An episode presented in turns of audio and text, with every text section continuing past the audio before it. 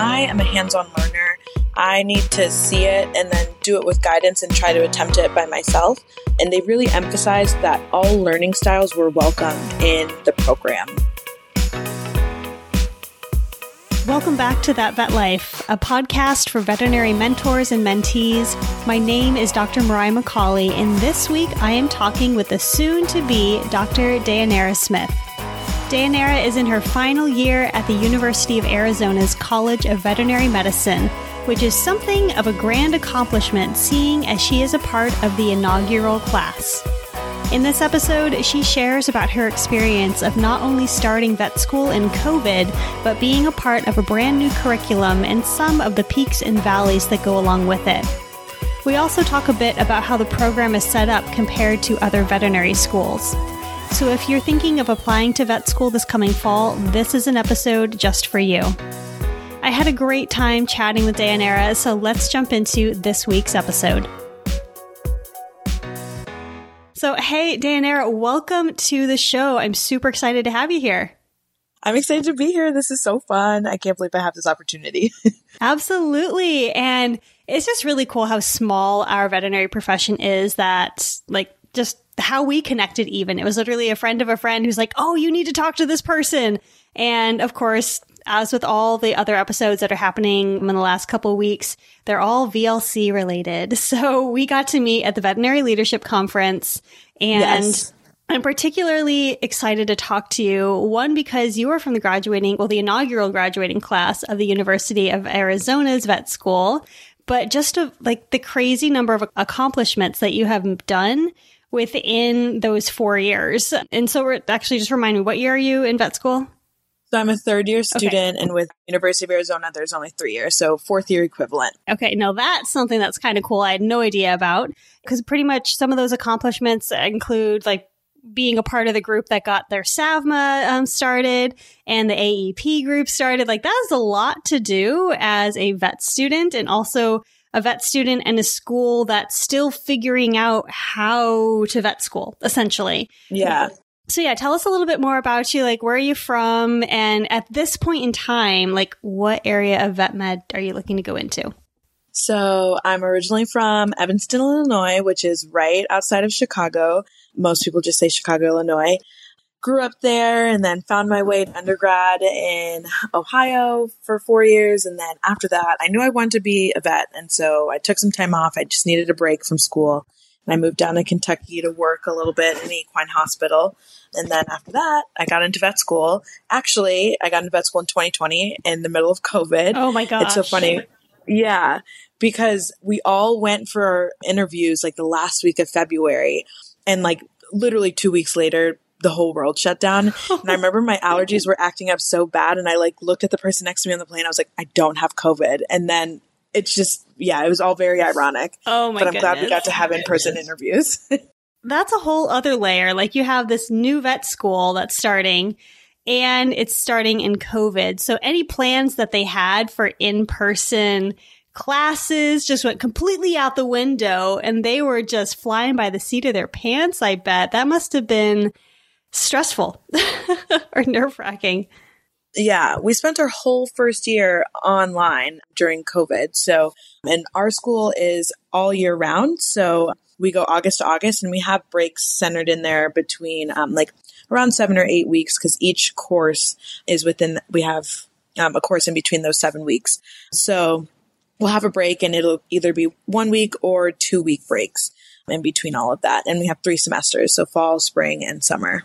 Okay. Yeah, that's a, a newer setup I've heard of in a few different vet schools. So, yeah. what was the deciding factor for you to choose this particular vet school? So, I had already finished applying through VMCAS all of my other schools, and my charge nurse at my job sent me an article for a new school opening up. And I was like, you know what? I have nothing to lose by applying to this new program. And so I ended up getting an interview, and I was like, somebody wants me to interview for vet school. like, okay. And so we went and the MMI, um, it was multiple mini interviews.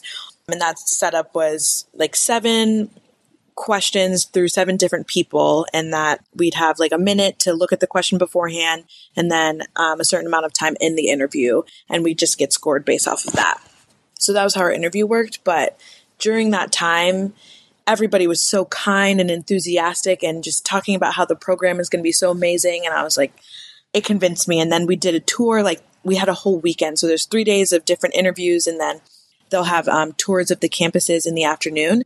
And so that was amazing. I love seeing the facilities and just seeing how enthusiastic the staff was and how they talked about the program and how hands on it was going to be. I was like, this is where I can definitely see myself doing vet school and having a really good time. And so they were trying to be a new age type of vet school compared yeah. to like this older style. Like you already mentioned, that it's a three year program. Granted, they go yes. August to August. So you kind of can cut out that last year, I guess. And I'm trying to figure like, do they have their final year like externships and clinics? Are they on campus or do you have to go to an external facility? Yeah, so we don't have a hospital on our campus either. Um, so we're similar to Lincoln Memorial in that aspect. So we spend our whole final year, which is third year, outside of the classroom, going across the country to any clinical affiliate sites that we want to. So our first two years are didactic. We're in the classroom, hands on. And then that August, after we finish our second year, we start clinics. Okay. And our clinics are four weeks each. They're not two week rotations, they're four week rotations. And do you guys track? So when you're doing these clinics, do you have to do like specific ones or are you just kind of doing it all encompassing? We don't have to track or anything. We can pick our sites based off of our interests. So the only required rotations that we have are a general practice that can be large or small animal, shelter medicine, which is small animal, and then um, a specialty practice, which could be large or small animal. So those are only three required rotations. And then outside of that, you can pick anything else that you're interested in. Me in particular, I am interested in equine medicine. So I'm actually not spending that much time this year doing equine. So I have three equine rotations this year, and then a lot of them are small animal because I'm not too familiar with small animal entering into vet school. So I wanted to spend time doing that and getting better at it before I enter into equine. That's a really balanced way to go about it. And that's a similar setup to what I had at my university in Edinburgh, where we didn't track, but you pretty much had to learn all the things. Because, I mean, yes. you're going to take the NAVLE that has all the species, but there's so much crossover that I feel that people forget about between small animal to large animal and just like client communication things that you can learn. Whether or not you're going to be practicing on a guinea pig, like it, or a rabbit, like it does help to work with a horse because honestly, yeah. I mean, rabbits are pretty much small horses to a degree.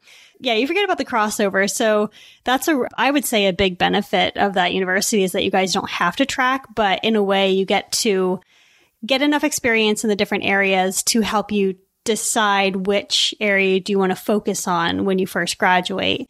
And again, because yeah. that value is there and you can pivot, you can start out in farm animal and go to small animal and then back over to equine. Like it's all a possibility there. So when you were first starting out and you were looking at this program, like what were the things that I mean, granted, COVID kind of changed a lot, I've assumed, but what were some of the things that you were most excited about with the program and how has that maybe changed as a result of COVID and going through all those transitions? Yeah. So I was really excited about just the hands on aspect. I am a hands on learner. I need to see it and then do it with guidance and try to attempt it by myself. Um, and they really emphasized that all learning styles were welcome in the program, whether you learned by reading, which I don't, but that's still an option. You learn by hands on. So there was ways to cater to everybody's learning style. And I really like that. I know in a traditional program, it's kind of this is how it is, and this is how you're going to receive the material. Either you get with it or you don't, or you have to find ways that work better for you within the material that's provided. And with U of A, they provided us different modalities for different ways to learn. So one professor, she would give us video lectures and the reading, but I never did the readings because I felt adequate from the video lectures and the readings were optional or supplemental to the modality that was being offered. So I really appreciated that so that was a big draw for me. And also the FaceTime with the faculty. And at least in undergrad, I can be one of those students that can slip through the cracks and not necessarily advocate for myself, which changed in vet school for sure. But the accessibility to the professors and being able to ask them questions, go to them for any needs that we had was really wonderful. And I appreciate that because it felt there wasn't like a barrier in between us. Obviously, we have to be respectful of boundaries, but it felt nice that I could go to my professor for any of my needs and they would be available to help me. Now, before we get on with the episode, a quick word from today's show sponsor. Introducing the Vet Career Concierge Service. It's an easy way to find your dream job, and it's a brilliantly simple concept. Instead of wasting time searching through thousands of practice jobs that might be a good fit but frequently aren't, let the Vet Career Concierge do the hard work. All you have to do is register, tell us all about your skills and what you're looking for from your next practice. Then your Career Concierge goes to work filtering, matching, and approaching only practices who are a good fit. If you like the sound of a practice and you want to meet, your concierge will coach you through the interview process, help with negotiations, and work to ensure you have a smooth transition into practice when you accept a role. They'll even stay in touch with scheduled career check ins to make sure you're happy. The service is open to vets and vet nurses with at least one year in practice and legally able to work in the US, Canada, UK, EU, or Australia. To register, visit vetxinternational.com forward slash jobs, and all registrants will be entered into a prize draw where you could win an Apple Watch, Magnum of Champagne, or one of several Amazon gift cards. Registration and membership is free for vets and nurses, so head to vetxinternational.com forward slash jobs to sign up today. Now back to the show. No, that's really awesome to hear. And I kind of want to touch on something you just mentioned there with the change that you saw in yourself from undergrad to vet school and advocating for yourself. I feel that's something that it, it's hard to do, especially as a new veterinary student. And I feel like a lot of people can relate to that. So can you tell us a bit more about that? Yeah. I wasn't ready for vet school when I graduated undergrad. I was only 22 and there was just undergrad was hard and I knew I wanted to be a veterinarian, but I just wasn't ready to go. And I was like, okay, I need to go get more experience and make myself a stronger applicant for VMCAS and for any vet school. So I moved and worked and that time to work and grow as a person helped me a lot because I knew my boundaries with work and I knew to advocate for myself if something wasn't working for me. And I learned a lot about myself and my charge nurses taught me a lot. So that helped me grow into I definitely think the student that I am today and also just giving myself time to grow because I started school when I was 25, I think. So I'll be graduating when I'm 28. And so that helped me advocate for myself and just grow a little bit more. So I am very appreciative of that time that I took off because people say, oh, if you stop school now, you're not going to want to go back. But I knew my goals and I was like, it's okay if I take time because not everybody's journey is linear the steps that you take to get where you want to go don't have to look like somebody else's. So I think the steps in my journey were really valuable to help me be the student that I am today. I think that's really important for a lot of veterinary students and undergrad students to hear because that is what they hear. That is what they're told is that if you stop right now, like you may not get into vet school, you may not become a veterinarian. And isn't that what your goal is? where you took a step back and you said, you know what, in order for me to become the best veterinarian that I can be, I need to take time and really learn more about myself. And you did that. And so taking that gap year, which I mean, I, I think that's what we still call it in the US. I know that's what we call it in the UK. yeah. Uh, or gap years can be very beneficial in your personal growth because vet school is hard. And honestly, vet school is easy compared to working life. So if you aren't ready for vet school, like you're not ready for working life, quite honestly. So being able to, again, advocate for yourself and saying, you know what, I'm going to take a step back and wait to apply to vet school. Like I applaud that. I see that as a strength in knowing a little bit more about yourself and helping to develop and create that foundation that your goals will then come to. So I think that was really awesome that you did that. And kind of thanks for sharing a little bit more about that. Oh, thank you. You're welcome. And so let's jump into first year into second year. Like, when do you guys start doing clinicals? So, our clinics start after. So, our setup is our first year is kind of like the basics. So, we start off with um, a class called Foundations and we move through systems. So, that whole first year is our systems with cardio, respiratory, um, neuro, actually, a little bit of the second year is um, our last system course. So we move through those systems with anatomy, GI, and throughout those we have One Health, Clinical Logic, which is kind of like pharmacology, and professional skills we have through all two years of our classroom learning.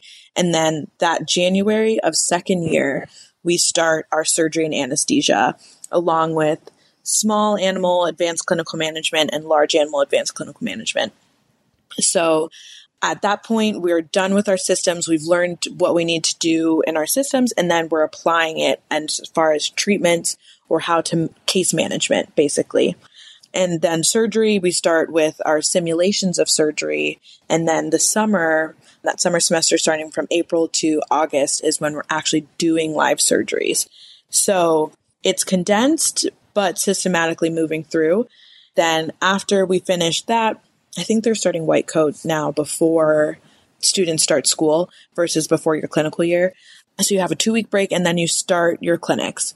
So that's how that all works. So I just started my clinics in August, like late August of 2022, whereas most students start their clinics in May of wherever their last thir- third year.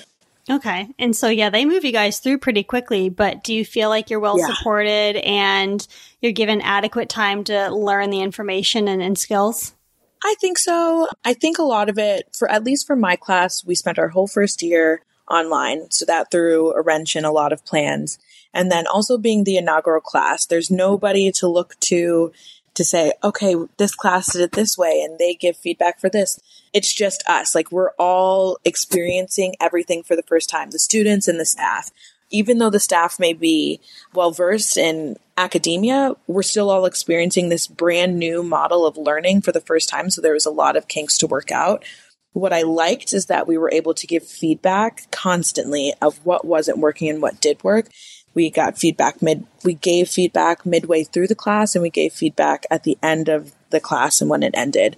And so while our feedback isn't being applied to our classes it is being applied to the next class and then they're seeing when it's applied to the class after that. So i think as the school gets more classes in and gets a groove onto things and figures out how things work best it'll be better. But I will say I call it inaugural class woes. It's just something that oh, like people experience and it was enough to get us through and they helped us tremendously get through it. But I think as it moves through, it'll be better and better and better. And that was going to be my next question was have you seen any of those feedbacks that you've given? Have you seen the impact it's made on the the other classes that have come after you? Oh yeah, I always say I'm like the class below us is got getting a way better education than you got, and the class below them is getting a better education than they got, and it's improving vastly through as the classes move through, as professors are finding what works and what doesn't.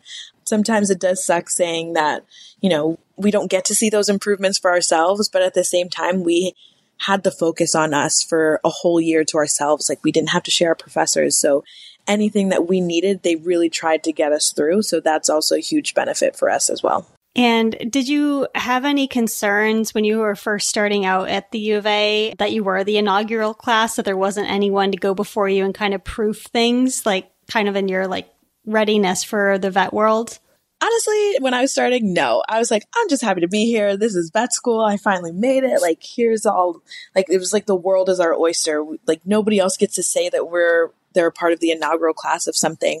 I mean, uh, select other people in their schools, but when it first started, I was like, man, this is great. And it just, I didn't have any qualms with it at all. Now that I'm like in clinics and I look back, I'm like, hmm, I guess that could have changed or that could have improved, but that's looking back and I still wouldn't change anything. I don't regret any decision and I would do it 110% all over again. No, that's awesome to hear. And I feel like that's the kind of energy that you need to bring into an inaugural class to say, we can do this. We can make it awesome. Because again, like there's going to be hitches in the road as mm-hmm. you try anything for the first time. But uh, it sounds like they've prepared you guys very well for the graduating, which that's coming up in not so many months. So how are you feeling right now with the rapid approach of graduation? I am very excited. It's now that it's 2023, I'm like, okay, I actually graduate soon, sooner than I think. I'm halfway through my rotation now and I'm six rotations in and I only have six more left. It's crazy to think about that one day I'll be sitting in graduation and then the next day, or at least the next week, give myself a little bit of time. that I'll be working in a job and being the adult in the situation. Sometimes during clinics, they'll say, This is Dr. Smith. And I'm like, Me? You're like, Who are we Me? talking about? Is there any other Dr. Smith in the room? Sometimes that's a little bit jarring, but now that we've gotten through NAVLE, it's like, okay, actually, this is a little bit of a reality. Like, this is actually coming and happening, and it's exciting. And I don't think I'm ready to be the adult adult in the room yet. Like, Oh, I'll still look ready. to my You're mentors. I say I'll still look to my mentors for a lot of guidance, but I think it's exciting. It's exciting that we're actually, our dreams are coming to fruition, and it's crazy. I can see like the energy like bubbling out of you. You're like, I almost have no words to say this. No, I remember thinking back to just like when graduation was approaching. Granted, for me, graduation was the year of COVID. So all of the big pomp and circumstance was kind of like washed away. And they're like, here's a Zoom graduation. Congrats, you're a vet now. Go on, do things in the world. And I was like, okay. Okay. But just like that excitement of being like, okay, they're, they're calling me doctor. They're looking to me for my opinion. Do I know enough? Am I good enough? Can I stand on my own two feet? And those are really real and very valid questions to be asking. And I feel they create a level of safety, honestly, because you don't graduate and know everything. Like you graduate vet No. school with the necessary information and skills to survive, like clear cut. Like that's what vet school does. They help you survive. But it's everything that you do after that that truly turns you into the awesome veterinarian that you're going to be. And you're right on that track. You're going shooting for the oh, moon Oh, with it. you. So, what would be some things that, if you could look back at first year Deianira, what would you say to yourself about starting vet school and just words of encouragement? I would say to myself, there's a lot more in store for you than what you can imagine, and continue to build on any goal that you have and whatever goals you may have. Say that, like manifest that, because it will come to fruition one day. And just think a little bit bigger and out more outside of yourself. And then also stay open minded because I became open minded in vet school. When I entered vet school, I was like, this is the track, this is what I'm doing. And so I wish I had gone in just a little bit more open minded. So definitely there's more to life out there than just horses. Yes, yes, there is. And as someone who started vet school thinking she was going to be an equine vet and ended up in small animal, I can say that 100%. There is definitely more out there than horses. But thank you so much for coming and chatting about your experience of being in the inaugural class. There's so much that veterinary students can learn from and just words of encouragement for them. So I really appreciate it. of course, of course. All right, you guys. Well, thank you so much for listening to this week's episode of That Vet Life. If you want to hear more, you can find any episode on any major podcasting platform. And if you want more by way of mentorship, you can go check out VetX International and the community there. There's always mentors who are looking to uplift and support you guys, which you can find at vetxinternational.com. But until next week, y'all, see ya. And that's a wrap on today's episode of That Vet Life podcast. Thank you so much for joining us today. Now, before you go, I have a quick request. Now, podcasts and communities, they grow the best and they grow the biggest when the members spread the word. So if you know someone who you think needs to hear this episode, or if you found value in this episode and want to share it, go ahead and share this with your friends. And also, don't forget to head over to vetxinternational.com and enroll in the VetX community for free to get some free swag and many, many other amazing benefits. Also, leaving a review of the show on iTunes would be greatly appreciated because, again, it just helps get the word out. But until next time, y'all, I hope you enjoyed this episode of That Vet Life.